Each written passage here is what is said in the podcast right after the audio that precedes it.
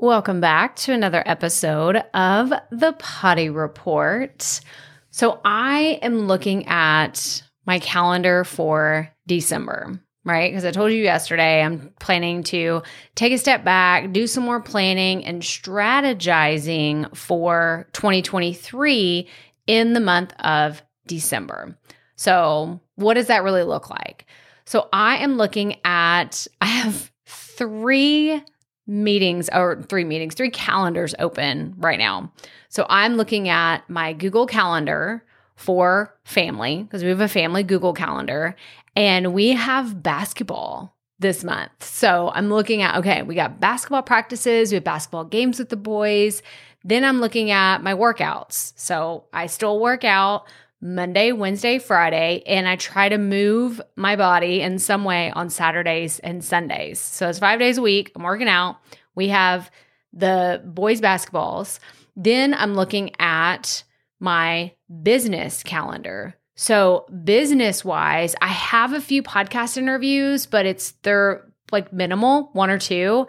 And then that's really it. And these aren't for the Profit podcast, these are for other people's shows. And I wanted to be completely done with interviews by the second week of December and I think I've achieved that. I mean if there's anything else that comes up like okay, you know, I'm I'm a little open to it but nothing past the 14th of December. Like it's not going to happen. I'm checking out on the 16th because the kids are off school and like I said, like I want to spend tons of time with them. I want to do the hot chocolates and do all the movie nights and do all these things because I'm going to be very, very honest with you, very vulnerable, very candid.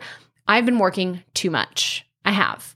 I have because I have my nine to five, you know, eight to five regular job. Then I have my business. Then I have all the side things that I do on top of my business, plus three kids, like all the things. And I feel like in November, it kind of came to a head.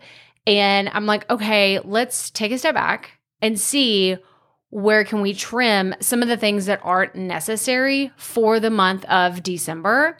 And the way that I've done that is I'm going to be just this is what it is, okay? We're just we're just vulnerability time. We're sitting here. I actually have my coffee, so we're sitting over a cup of coffee, me talking about this.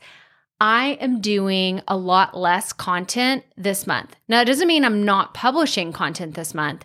It's just I'm either publishing interviews I've already done, which is minimal lift on my end, or I'm creating solo content that's very easy for me to do. So it's not that super heavy, like, you know, step by step is this and that, which is going to in turn make my you know, show notes very heavy and a lot more intensive and more resources and all like I'm making it easy on myself. It's what I'm doing. Like I'm being very transparent with you because I want you to have that freedom as well. I don't want you stressing in the month of December. Like I, even if you're launching in January. Okay, let me let me talk to those of you that are launching in January because I can see it. You're like, "But Crystal, I can't take December off. I have to, you know, nurture my audience and I have to get them primed and ready to launch in January." And I'm like, "I get it. I totally understand." Which is why we're having this conversation now. Because if you are launching in January, you have a product going out, you're launching your course, you're launching your content, you're like something along those lines, then how about this? How about you bust your ass for the next two weeks of December and you really push hard for two weeks?